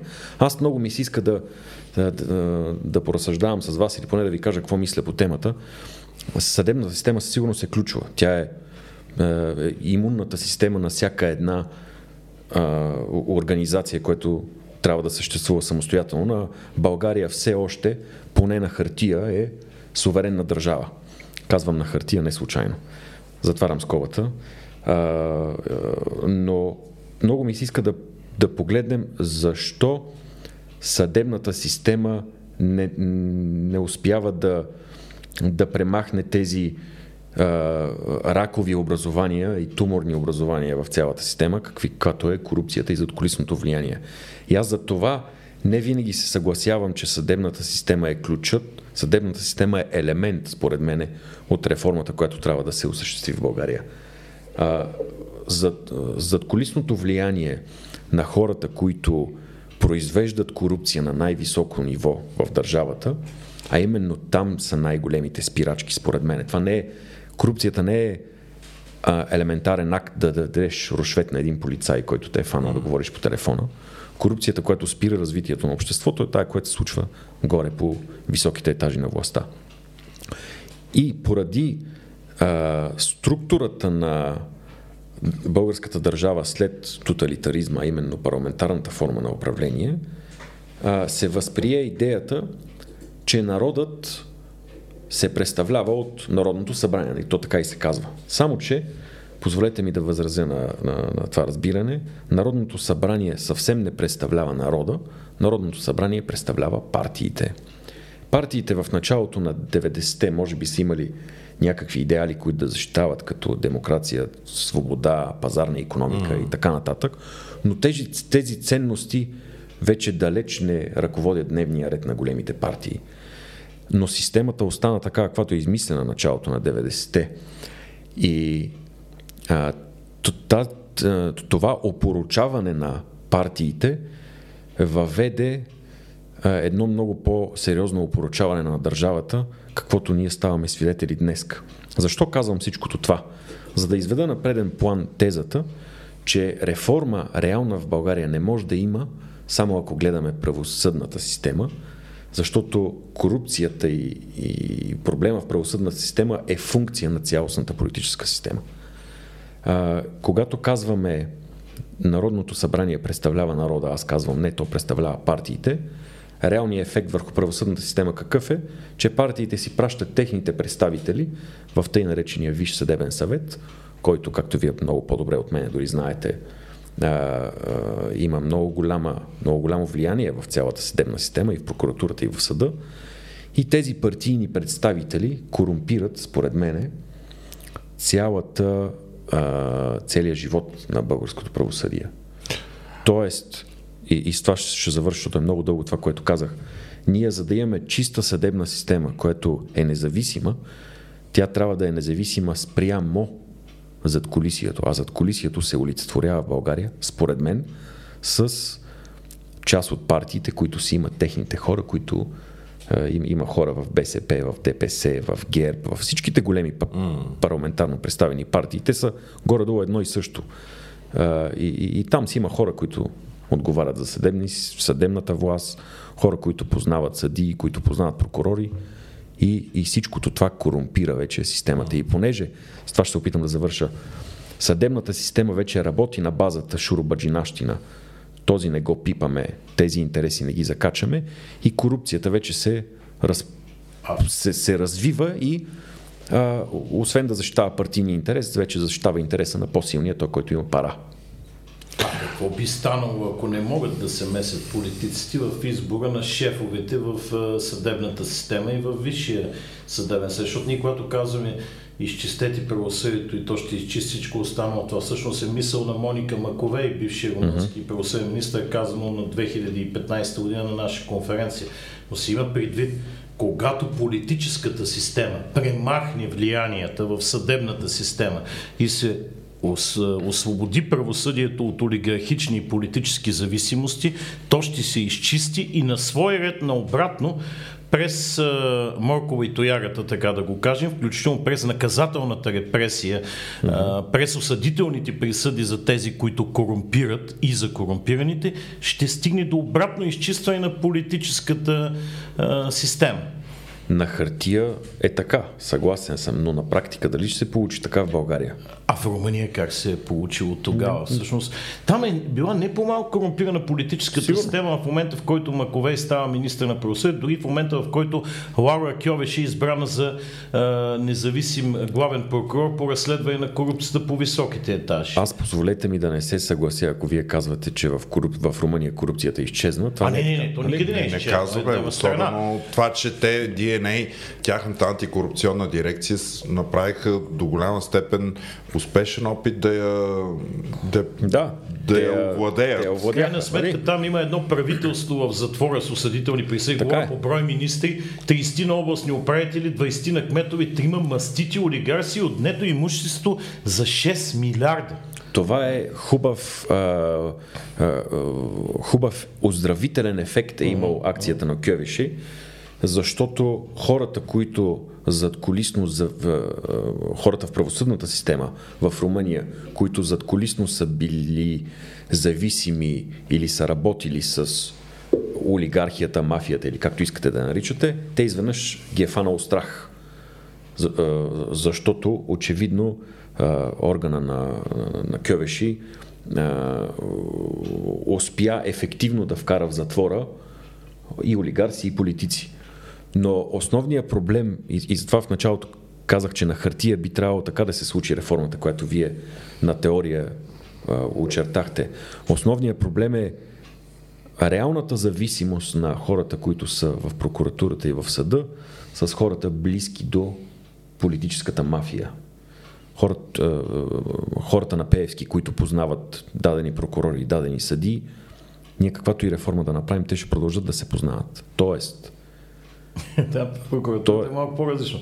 Познаваш главния, Еми да, и имаш връзка с всички, познаваш, познаваш всичко. всичко. Точно така, да. Тоест, тези гнили ябълки в съдебната система, които възпроизвеждат корупцията и позволяват на корупцията да се развива като раково образование, те трябва да се премахнат. Значи ние трябва две неща да направим. Едно, институционално да изчистим съдебната система от политическите, политическото влияние и две, да намерим начин тези гнили ябълки да бъдат отстранени. И за да се случи това, да. трябва много сериозна политическа воля, която, за съжаление, аз не виждам да има на хоризонта някъде. А, добре, де, но, но тук м- излиза съвсем несъстоятелно твърдението на премиера, да речем. Добре, те протестират а, срещу главния прокурор, обаче него съдебната система си го избира. Ние какво да направим? Даде, обаче половината от състава на Висшия съдебен съвет са хора, които са партийно, партийно вързани и посочени от вас. А, да речем, че това са от ГЕРБ колко са вели? Четири човека ли са там от посочени от ГЕРБ? Ма те всичките са едно. Те няма никакво значение. Да. Точно това искам да те кажа. Правят... А, най-близкият човек до ДПС там е от квотата на атак. А, точ, точно така. Съвет. Тоест там, там, понеже е на принципа а, ти аз гласувай за тея моите, аз ще а, гласувам така, за да. тези твоите, общо взето, кой от коя политическа сила е, няма, няма никакво значение. Добре да обаче БСП също повдига въпроса, нали, този главен прокурор е проблем. А, Борисов казва, ние нямаме механизъм да го сменим. И всичко това е абсолютно невярно, защото половината от състава те де-факто са посочени от тях. Значи, както ти пращаш едни хора, които гласуват за този главен прокурор или за този административен ръководител в еди кой си съд, по същия начин ти можеш да, да ги насочиш и в обратната процедура по тяхното извеждане. Проблема е, че не можеш да ги насочиш, тъй като закона ни предизвика, не предвижда никаква отчетност на членовете от парламентарната квота в Висшия съдебен съвет пред парламента. От момента на избора си те стават абсолютно политически независими и безконтролни. Това е най-независимото, ако може да го наречем мнозинство в управляващ орган в цяла Европа. Вели, но ние видяхме, ние видяхме те колко са зависими, когато избираха главния прокурор. Ама те не бяха зависими от партиите, които ги изпращат. Въобще, напротив, Борисов тогава изрично каза, ние дори да издигнем наш кандидат за главен прокурор, даже спомена и ние имена да не ги повтаряме, ние не може дори на нашите хора в ВСС да наредим как да гласуват. Това е абсолютно лъжа, разбира се. Коя? Да, въпросът е не на... съм съгласен с него. Той, плюс това, той, той може да говори всичко. Ние сме виждали как да. премиера днеска в понеделник казва нещо, в петък А той Пепи, казва а точно обратно. ли възможността Борисов наистина да няма влияние върху своите хора, изпратени в ВСС, защото те са му били наредени на него, лично. Аз, аз не съм убеден дори, че той познава хората си във Висшия съдебен съвет, лично, че ги познава. Е, се някой ги е избрал. Да, се някой ги е избрал, вероятно същия, който е избрал и посочил и главния прокурор. Мислиш ли, че главният прокурор е бил личен избор на Борисов? Това не мога да кажа. Вяр... Зависимост са много по-дълбоки. А, Слави Василев е прав. Те идват отзад зависимости си, а се осветляват отпред като избор. Но тези, които правят избора, те не избират хората. Те само послушно ги гласуват. Което В означава, съдебната че, система, а, понеже, понеже Слави Василев каза, че е, така, до известна степен е запознат с а, нашите идеи, основната битка, която ние сме водили от създаването си е именно а, предложение номер едно винаги е било премахване на парламентарната квота или Ами, нейното силно- съществено намаляване. Силно намаляване. Премахване. Силно намаляване, Силно намаляване до 5 човека. Защото Трябва да предложите премахване. А, а, вие предлага... Ние сме го мислили, но... са сравнителна характеристика в съдебните съвети, тъй като освен разделение на власт има един принцип власт, власт възпира. Парламентарната квота може да осъществява някаква форма на контрол и би трябвало да следва да бъде отчетна пред парламента за това, което вижда, че се случва в Висшия съдебен съвет. Но тя, както каза и Венецианската комисия, не може да има мнозинство в нито една от, две колеги, от двете колеги и особено в съдийската. В съдийската колегия Венецианската комисия казва мнозинство на съдии избрани от съдии. А в момента имаме мнозинство на парламентарна квота спрямо съдиите избрани от съдии, което означава, че политическата система и нейните а, задкулисни играчи командват изцяло управляващия орган на съдебната власт. вижте, според мен не само бройката, но и качеството на тези участници А, следва да. да. бъде променено, т.е. там да бъдат а, а, НПО-та, а, с университетски преподаватели. Представители на адвокатурата. Които, представители на адвокатурата. Ама избрани да, от адвокатурата. Ние в момента има адвокат. адвокат в ВСС, никой не знае кой го е Той избрал. не е влязъл като адвокат, Така, е посочен но и още нещо важно казва Венецианската комисия. В прокурорската колегия не трябва да има бивши и бъдещи подчинени на главния прокурор. Трябва да се избират, това как ти университетски представители, юристи, бивши конституционисти. Не трябва бивши прокурори да участват, не бившия, които да прекратяват мандата си временно, за да влезат в ВСС и после пак да се върнат в прокуратурата. Прокурори не трябва да участват в прокурорската колегия, ще се намират под шапката де-факто на, на главния прокурор. Това как би обаче могло да се промени? Та, второто, ние пак много неща си казахме, на, в много посоки тръгна разговорът. А, за мен е важно да а, слушателите да запомнят следното, поне такова е моето виждане. Политически квоти, партийни квоти в органа, който раз, решава кариерно развитие на магистрати, не трябва да има. Пар- партиите не трябва по никакъв начин да се месят в делата на съдебната система. Точка. Точка. Е, е, елементарно и просто като схващане, а, което ми се струва, че колкото и да го повтаряме, няма да е достатъчно, защото все още не, според мен не е влязло в главите на много хора. Второто нещо, което е много важно е, и което адмирации за тая позиция, вие от много време го защитавате, е да се премахне иерархичната структура на прокуратурата. Защо това е важно? Това е важно, защото по този начин, вместо да имаш един главен прокурор, който а, може да ръководи действията на прокуратурата в цялата страна, ти, ако премахнем иерархичната структура на прокуратурата, ти би имал много главни прокурори, аз така, така ги възприемам. Тоест, всеки един прокурор би бил независим да разследва това, което той прецени, че заслужава внимание да, да, да разследва. И по този начин ти автоматично премахвайки а, иерархичната структура на, на командване, ти освобождаваш прокуратурата от зависимостите на задколисието, защото ти ако можеш да подкупиш един прокурор, двама прокурори, трима прокурори, ти не мога да подкупиш всичките прокурори. А и инстанционен контрол. И, и, и тук точно така. И до Следващото наше предложение че всички откази за образуване на досъдебно производство, когато прокурор е решил просто да мълчи, Точно така, защото да. не вижда престъпление, защото избирателно го прилага, да. съда има съдебен Точно контрол така. и казва, не, длъжен си да образуваш, защото данните и фактите, законът те задължава да го направиш. Ние тримата тук бихме се съгласили. Въпросът е, от тук нататък какво следва? Да, какво, какво следва? А, какви са перспективите пред... Нали, аз като анализатор ме канят по предавания и сега особено актуално е, след като протестите да. вече очевидно отстъпиха фронта и те отстъпиха фронта, само отварям скоба, защото властта и управляващите показаха презрително отношение към желанието за, за, за промяна на хората. И хората видяха, че промяна очевидно няма да има, а я се прибираме по къщите, цирка свърши. А, Жалко е, така го разсъждават цирк. Ами, ами не, то, това, е, това е положението в държавата. Ци, то е цирк, защото, защото всичко е цирк в България. Защото мафията и зад колисието очевидно ни върти на пръст както си иска, но ние си го търпим. Както и да е, затварям скобата. Какви са перспективите пред хората, които искат промяна, а това според мен са мнозинство от българските граждани, Ами те не са много добри. Първо, защото ние вървим в хипотеза, в която ще има редовни парламентарни избори. Тези парламентарни избори ще сгубят някакъв състав на следващото народно събрание и какво би могъл да роди той. Аз лично съм ам, скептично настроен относно възможността дълбоко това народно събрание да реформира държавата.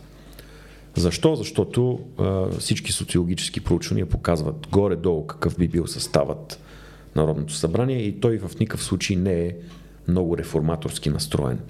В тази връзка, виждате ли възможност тези инициативи, които а, и отровното трио и а, Демократична България предлагат за наблюдение над а, законността на изборите, да дадат някакъв резултат или върху самите проценти на, на отделните а, партии? А, значи процента на Демократична България сигурно се появи на картата следствие на тяхна, не, не, оставете. Идеята е, че но когато има, има наблюдение над всички секционни а, комисии и, и това и тяхното фалшифициране, защото ние знаем, че в миналото се манипулираха много от резултатите на секционните комисии. Ако там има засилено наблюдение, гражданско наблюдение, така да се каже, това дали ще проведе, про, доведе и до промяна на резултата? А, ако има засилено гражданско наблюдение, не знам дали такова ще има, аз от вас научавам. Според мен изборите ще се произведат така, както ще се произвеждат винаги. С тази разлика, че има секции, в които има машини. Но, забележете, само отваряме една скоба, управляващите нарочно промениха закона така, че да остават възможност а, да има и хартия и машини. Тоест, винаги хартията би могла да вземе върх над машината, а хартията, както ние всички много добре знаем, тя може спокойно да се преправя. Така че аз не очаквам да има някакво положително за честността на изборите развитие. Дори да приемем, че всички секции се обхванат, това са наблюдатели в секционните избирателни комисии. Аз искам да видя, ако централният компютър на Централната избирателна комисия даде по-различен резултат, и, какво ще стане и кой съд би отменил изборите. И, и, и пак позволете ми, понеже си говорихме за партийни квоти в началото на разговора ни, вижте, ЦИК какво представлява? ЦИК кафе? ЦИК. ЦИК е пак орган, в който всички партии си имат техните хора. Ми, извинявайте, аз много добре знам партиите как се разбират, защото работил съм в администрация на президента и имам някакви Uh-huh. някакво наблюдение как функционира нашата политическа система. Значи ние всички знаеме, че са опоненти партия А и партия Б, но когато трябва да се разбираме, партия А и Б сядат и се разбират. Както стават назначенията, да не се връщаме по темата на партийните квоти в, на, в Висшия съдебен съвет. Точно, да. И сега тук е интересният въпрос и партиите се разбират. Следващия проблем, че има едни по-различни партии. Очаква се да влезе Майя Манова с а, а, Татьяна Дончева коалиция, Изправи се, движение Би- България на гражданите в тази коалиция, вероятно с хора от триото, които бяха организатори на протеста. Очаква се Слави Трифонов с има такъв народ да влезе. Почти сигурно е влизането на демократична България. Това в момента са партии и коалиции, които заявяват, че е нужна реформа в законова и конституционна, за да се промени рамката на съдебната власт. Според вас, те биха ли могли да постигнат конституционно мнозинство, разбира се, заедно с БСП, която в момента е единствената опозиционна партия в парламента, или поне биха ли могли да инициират сериозен дебат за промени в рамката на съдебната власт и прокуратурата в следващия парламент? Краткият ми отговор с риск да, да, да не се окажа прав е не. Аз не мисля, че те ще го направят. Защо? Защото а, реална воля за промяна на, на политически субект, който от години да се бори за, за да променим нещо или в съдебната система, или в държавата, такъв субект аз не виждам.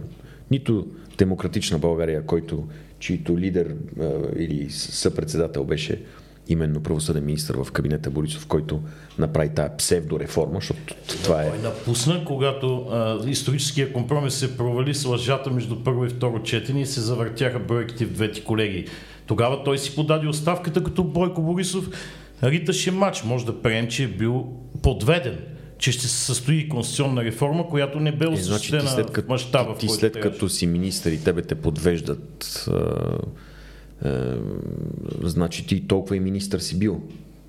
Да, не, несериозно е да се... Или поне такъв е моят прочит. Сега всеки има право да защитава. че си е научил урока и сега иска да поправи грешките. Ами вижте, аз не, не, не, не желая да го коментирам него или друг политически субект в дълбочина, специално Демократична България не искам, защото не, съвсем не им вярвам. Аз не съм голям фен на, Добре, на тази да организация. партии биха ли могли... Те са Просто казвам, просто казвам, че партиите са опортунистично настроени. Тоест, те виждат, че вятъра на промяната вее сега след, след като протестите mm. органично се появиха и а, всичките изведнъж станаха борци за а, правда и, и съдебна реформа. промяна и и промяна. А, като, като утре обаче седнат на депутатските банки и си сложат а, хубавите костюми, ще ги видим какво ще направят. Аз лично съм скептичен и казвам защо.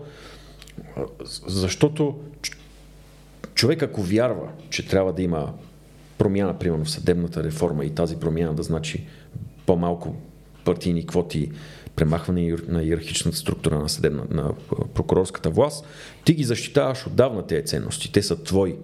Вижте политически елит какви ценности защитават.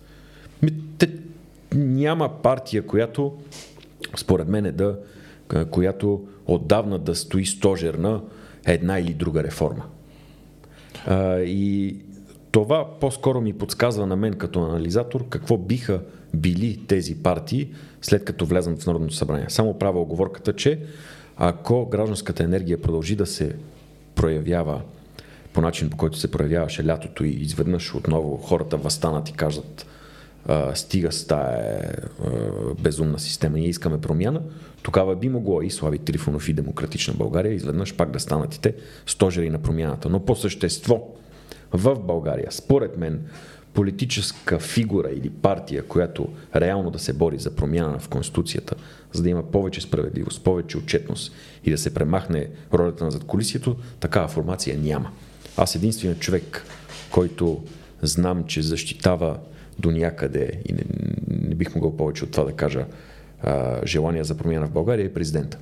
Какво той ще направи, а, също не бих могъл да, да, да, да коментирам. ако приемем, че все пак внесе конституционния си проект, който е обещал следващия парламент, пак трябва да разчита той Да, да получи така. вътре 120 а, а, а, и един гласа, за да се свика, а, да, да, да, най-пред да бъде внесен и след това съответно 160 гласа, за да се свика Велико така народно е. събрание или да бъде прият с 180, припадаш кворум 160, ако е за обикновено народно събрание. Така е, но аз винаги съм възразявал на, на, на тази математика в разговорите с много хора, включително и хора, които са близки до сегашния действащ държавен глава, със следния аргумент. Самия факт, че действащ президент обяви публично, че той иска промяна в държавата в тези и тези направления, дори и той да няма възможност да, да събере мнозинство на политически партии в Народното събрание, той вече чертае фронта. Фронтът е а, промяна в държавата за да се премахнат, отново да се върнем на, на, на квотите, на иерархичната структура, а защо не и по-сериозна промяна в държавата, като примерно а, изпълнителната власт пряко да се избира от народа, нещо, което отдавна защитавам. Но така или иначе, ние не трябва да гледаме на, на, на предложението на държавния глава като чиста математика в Народното събрание, а ние трябва да го гледаме като съотношение на силите между хората, народа, хората, които желаят промяна и политически елит. И за мен истинската фронтова линия не е в между партиите в Народното събрание, а тя е между хората, които са извън Народното събрание, които искат промяна и политически елит и всички партии, които са един кюб за мене. И затова много, много, много се надявам, многократно съм казал в интервюта, дори редица скандали станаха след това, че едва ли не президента ще прави партия след едно мое интервю. За мен е много важно той, Румен Радев, да предложи проект за промяна на Конституцията. И дори да няма шанс следващото Народно събрание да събере мнозинство, то пак ще, ще позволи на, на хората, които желаят промяна, да намерят кой е знаменосецът на тази промяна. Аби то предстоят и президентски избори до година и те ще бъдат около 7 месеца след да. парламентарните. Възможно е той да очертай фронта между едните и другите, което ще е едно добре предмости и за неговата кампания. Ами, ами ако има добри съветници, които добре да го съветват, аз мисля, че те трябва това да го посъветват да направи. Дали ще се случи, не знам.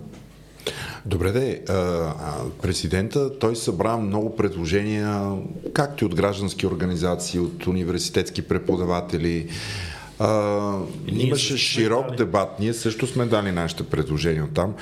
Знае ли се, ако има такъв проект, какво, какво със сигурност ще влезе и какво не би влязло? Примерно това, което коментирахме с вас, намаляване на политическата квота в ВСС. Какво мисли президента по този въпрос? Защото за нас това, ако се случи, там нататък много неща биха се променили.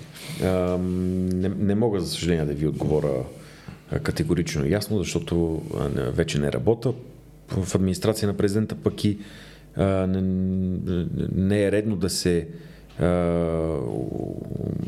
да се огласяват информация, която аз дали знам или не е без значение, преди самия президент да предложи mm. неговия проект за Не, по-скоро като нагласи ми беше интересно. Ами нагласата е, правен екип. Нагласата е, не трябва само да гледате правния екип на президента. Той има редица съветници, които, които активно се борят за, за това да, да се промени нещо в тази държава и то сериозна промяна да има. Има хора, които близки до неговото окръжение, които работят за сериозна промяна. Дали тези хора ще успеят да наложат техната гледна точка или консервативно мислещите част от юридическия му екип хора ще наложат друго виждане, не мога да кажа. Но, имаше Но има хората, това е хубаво да кажем на вашите слушатели, че там има наистина хора, които се борят за сериозна промяна на държавата. Трудно, е, трудно му е обаче на президента да не, да се бори срещу цялото статукво. Това да, е. някакси президентът беше особено активен в публичния диалог в края на миналата и началото на тази година по тези промени, докато в последните месеци, особено след края на протеста, стана доста мълчалив по тези въпроси. А сега тук интересният въпрос е Борисов внесе свой проект, който беше абсурден. Той беше смехотворен, карикатурен. Това беше подигравка с Конституцията. Още не е известно кой е авторът, имаше един филм. Но с този проект той до някъде и с неговото отхвърляне ти го малко обезмисли като че ли идеята за конституционна промяна в настоящия момент. Не трябваше ли президентът, който имаше събрани мнения от най-добрите гилдии, съсловни организации, неправителствени, юридически капацитети, умове при него, да противопостави на проекта на Борисов неговия, дори без да го внася в това Народно събрание, но да каже, ето това е проекта, за който експертите и гражданските организации застават. И аз го сравнете колко общо има с вашия, за да се получи реален конституционен дебат. Същия въпрос и за опозиционната БСП. Не трябваше ли, която е в настоящия парламент, да лансира също свой проект и да го противопостави на този на Борисов, за да не стане тая гавра с конституционната идея, която се получи с нефелния проект на премиера? Краткият отговор на вашия въпрос е трябваше. Но това е, разбира се, мое мнение, то не ангажира никой.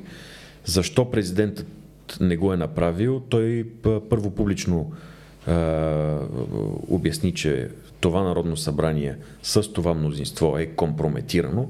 То не представлява народа и площада, който очевидно иска промяна. Което е то, вярно. Което е вярно. То представлява себе си.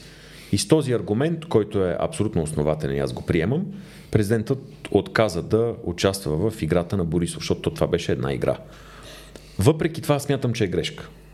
Но това пак казваме е мое лично мнение, защото а, всеки един шанс, който ние имаме да отворим, то не е скоба, ами да, да, да отворим хоризонта за промяна на политическата система, за свикване на Велико народно събрание и въобще сериозен дебат на върха на, държава, на държавата да се води по тая тема, то е шанс, който трябва да се вземе. И Борисов беше притиснат от а, улицата и в неговата безисходица той а, прие да, да, да говорим за рестарт на системата. Август месец, както самия той обясни.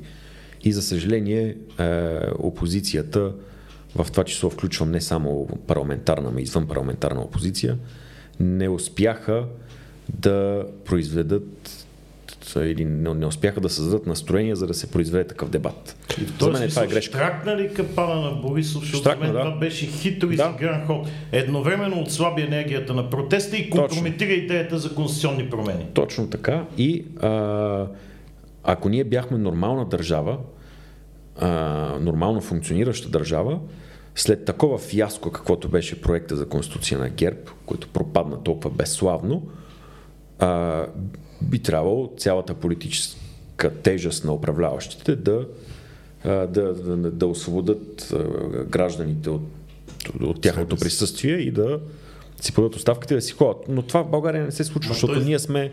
Заяви обратното още при внасенето. В момент, деня в който се приеме избори за Велико народно събрание, аз си подавам оставката и отиваме на избори. И Десислава този... Атанасова на несъстоялата се комисия за промени в Конституцията, която трябваше да гледа, в деня на гласуването каза, ми хайде да ви видим, гласувайте проекта, свикайте Велико народно събрание, още утре имате оставка, имате и избори. Това е доста хит, цинично, ама вярно. Хитрият ход на Борисов, който е един изключително а, умел политик. Аз а, хората, които подценяват Борисов, са хора, които а, нямат адекватна представа за, за, за политиката в България, защото той съвсем не е за подценяване. А, той ги изигра всичките отново. А, той много добре знаеше, че или е предполагал с висока степен на вероятност, че опозицията няма да приеме да навлезне в толкова сериозен дебат и е, той излезна прав, никой не, никой не влезна в неговата игра и това го бетонира. Mm-hmm. Поне до, до е, изборите. Е, дори да бяха събрали 160, той винаги можеше да каже, тук е COVID, не, не, народа има нужда не, не от нас. Не да каже, защото думата а... беше, освен това, Пепи. Не, не. Той Пепи, много пъти се отрича Пепи, от казаното до сега. предвижда процедура в момента, в който а, се, а, Велико народно събрание се гласува. Това води, а, остава това правителство, но води до моментални избори за Велико народно събрание. Да, да. Значи той тук не може да каже прие се, ама ще стане след 5 месеца. Това Конституцията не го позволява. Добре, а, понеже а, говорихме за рестарт на системата, вие сте а, така, като автор на на нещо, което така рестарт на системата е нещо съвсем различно от това, което Борисов предлага, то е ясно. А ако трябва да предложите три основни неща, които да доведат до рестарт на системата според а, вашите идеи и предложения, които вие като част от а, администрацията на президента в миналото, кои биха били те? И с това да завършим нашия разговор. Те, благодаря за този въпрос, той, той ми е безкрайно интересен, защото първо човек не може само да критикува, той трябва да е в състояние нещо mm-hmm. да предложи. Второ, аз от много време защитавам следната гледна точка и това е резултат на, на, на, на формиране на моите лични убеждения, в резултат на моя академичен и професионален път. И аз съм формирал следните убеждения. България, за да има промяна, трябва да се промени Конституцията, за да може да се е, осъществи е, политическа система, в която има ефективно и реално разделение на властите. Това е основният принцип. И реално разделение на властите не значи, както сегашната Конституция, а, Народното събрание осъществява законодателна власт, друга институция, Министерския съвет, осъществява изпълнителна. Съответно, това са две различни органа, съответно има разделение. Не, това не е разделение, защото вътре хората си говорят между тях и си решават какво да се случи. Истинското разделение е когато не могат да си говорят. Какъв а, си... Когато не могат, а, Министерския съвет не, не разполага с мнозинство в Народното събрание, когато премиера не може да наложи волята си. Тоест правителство на младсинството. Или... Само да довърша. Когато премиерът не може да наложи волята си на законодателя, когато е независим да контролира а, дейността на изпълнителната власт. Ефективно разделение на властите значи следното а, изпълнителната власт да не се формира от партийно съглашателство в Народното събрание, както е сега, и най-лесният естествен начин е да се формира следствие на пряк избор българските граждани. Хората гласуват кой да ги управлява. Пряко. Целият състав на Министерски съвет е? Не, те не биха могли да гласуват да. състав, защото ще е много сложно. Както се прави на всякъде другаде по света, те гласуват за един кандидат, който кандидат после носи отговорност пред тях. Избират премиера. Те избират премиера, дали ще е президент или премиер, няма значение. Въпросът е, че пряко българските граждани го избират. И той носи отговорност пред гражданите, а не пред партиите, mm. както е сега. И а, значи, първо трябва хората да избират този, който ги управлява пряко. Не трябва да се минава през Народното събрание. Това автоматично ще отключи възможността Народното събрание да не се съобразява с дневния ред на, на задколисното мнозинство, което е сглобил министер, състав на Министерски съвет, ами ще се съобразява с собствения си дневен ред. И това разделение е първото разделение, което трябва да се случи в българската политическа система. Дори го казвам и преди а, а, реформа в съдебната система, защото с това започнахме нашия разговор. Корупцията в съдебната система е резултат на задколисието, на задколисната договорка между партиите, които държат дневния ред Народното събрание. А, тоест, а, промяна в съдебната система ще има едва когато политическите партии нямат възможност вече задколисно да търгуват с влияние и да контролират дневния ред на всички институции, както е сега. Съвсем накратко, за да отговоря на края на, на, на вашия въпрос, промяна на Конституцията за да преминем към президентска република, в което изпълнителната власт се избира пряко от народа. Второ предложение за промяна а, на законодателната власт се избира а, чрез мажоритарен избор в два тура и това изисква пренаписване на цялата административна карта на България, за да може всеки един мандат, всяка една банка в Народното събрание, всеки един депутат в това Народно събрание да бъде пряко избиран от неговите е, от гражданите в е, негови избирателен район. Тоест депутата и той трябва да носи, да носи лична отговорност пред хората, които са го избрали, а не пред партията, която го е поставила в листа. Задължителен мандат, т.е. обвързваш мандат е това. Не, т.е. мажоритарна система. Маж... Не, не, аз не съм за отзоваването. Това е така наречения обвързващ мандат. Носи не, аз просто... отговорност пред конкретно избралите го избиратели от негови избирателен да носи, да носи политическа отговорност, значи, че той се е борил за да бъде мажоритарно избран. Мажоритарно значи един мажоритет на френски. Поне... За да бъде той избран в, в избирателния си район. Тоест, депутата на, тази, на този избирателен район е еди кой си. И вече обвърза политическата тежест на този мандат не, е, не, е, не зависи от партийната централа, а зависи от гражданите, които са го... Ама ако той се не носи отговорност спред тия граждани, какво му пука, кои са граждани, той пак е от определена партия и ще се съобразява с нея. Защото Не ако нямаме Не. силен премьер, ще имаме силен президент, който също може би ще бъде партиен лидер. А, Де факто. Този, който Аз не се разбрах това избира... какво общо има с факта, че а, народният представител трябва да носи пряка Как я политическа носи? отговорност, щ- защото го избират. Да, ма след това как я носи, не се съобразява повече с тия, които са го избрали. Еми не го Как я избират носи? повече. Е, да, но 4 години и в момента всеки депутат Ама е то- депутат. Тоест, възможност за народни- Чърчил, нали, веднага нали, е казал, нали, демокрацията не е съвършена, ама е най-съвършеното, което сме измислили ние. Аз не претендирам, че имам гениалната рецепта за България. Аз просто казвам, че институционално трябва да се прекрои картата така, че да може политически елит да носи отговорност Само пред хората. Последен въпрос. Има ли опасност тогава в определени едномандатни избирателни райони, в които командват открито групировки и се избират кметови и съвети, точно мафията да си произведе и да си избере едномандатните депутати? Защото там говорим за ограничен брой гласове. Примерно, какво би станало в Дупница, ако това е едномандатен избирателен район? Какво би станало дори във Варна? Където една групировка командва града и както се вижда, който каже тя, независимо от коя партия, той става кмет. Аз разбирам поривите и желанията да, да, да, да заключите възможността за промяна, защото ние вече сме се феодализирали. Това е факт. Но трябва от някъде да се тръгне. Ти маджиите могат да ръководят Варна колкото си искат и в Дупница мога, може каквито искаш мутри да има.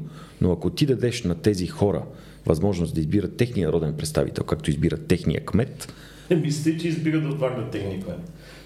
Е, сега, как, ще ми докажете, че варненци не избират техния кмет, след като варненци гласуват за техния кмет? Не, тук темата по-скоро би била интересна да видим дали, дали е добре да има отзоваване на народен Не, представител аз съм против отзоваването, но, но това е много, това е кажи- много дълбока Понеже тема. имате право на още едно предложение, кажете нещо за правосъдието, което да е...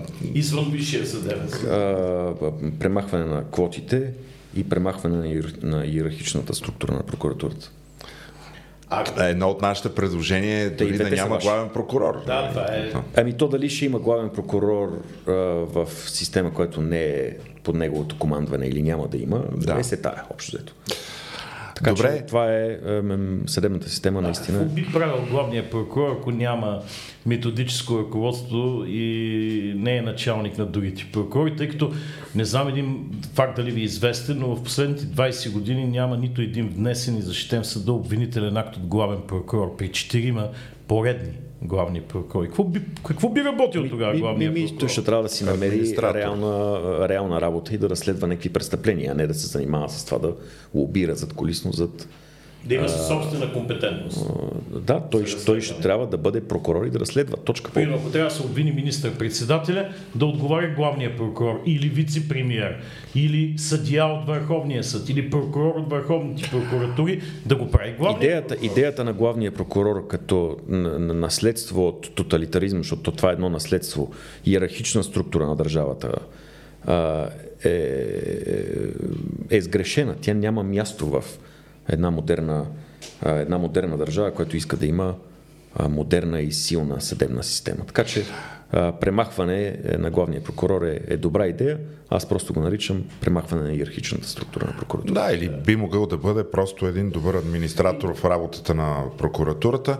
И от мен е последен въпрос, защото прогнозата на а, Слави Василев не е никак оптимистична за следващата година, за следващия парламент. Представим, че сега сме декември 2022, махаме COVID, кризата и така нататък.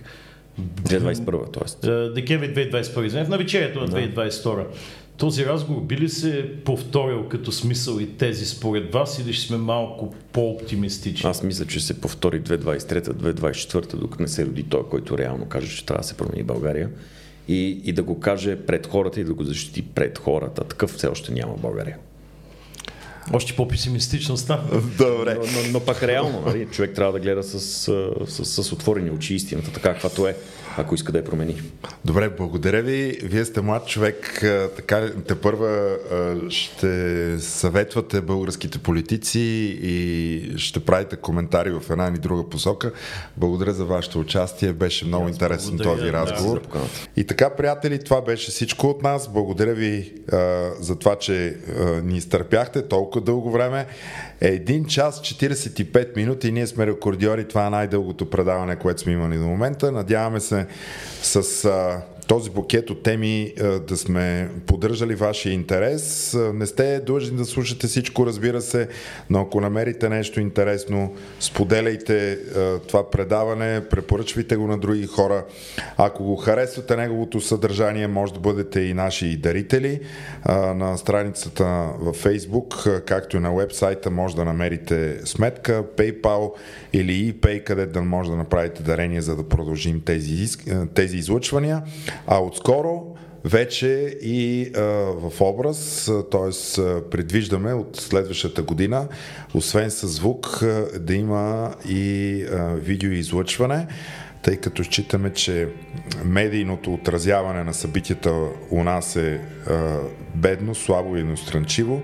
Ние ще се опитаме да дадем още една гледна точка – Останете с нас до следващата ни седмица и в сряда, сряда пред съдебната палата, палата в 6.30 ще бъдем отново там. А, ако някой мисли, че не сме го видели и сме пропуснали някакво участие, нека ни се обади, ще, му, ще го извиним, ще си извиним.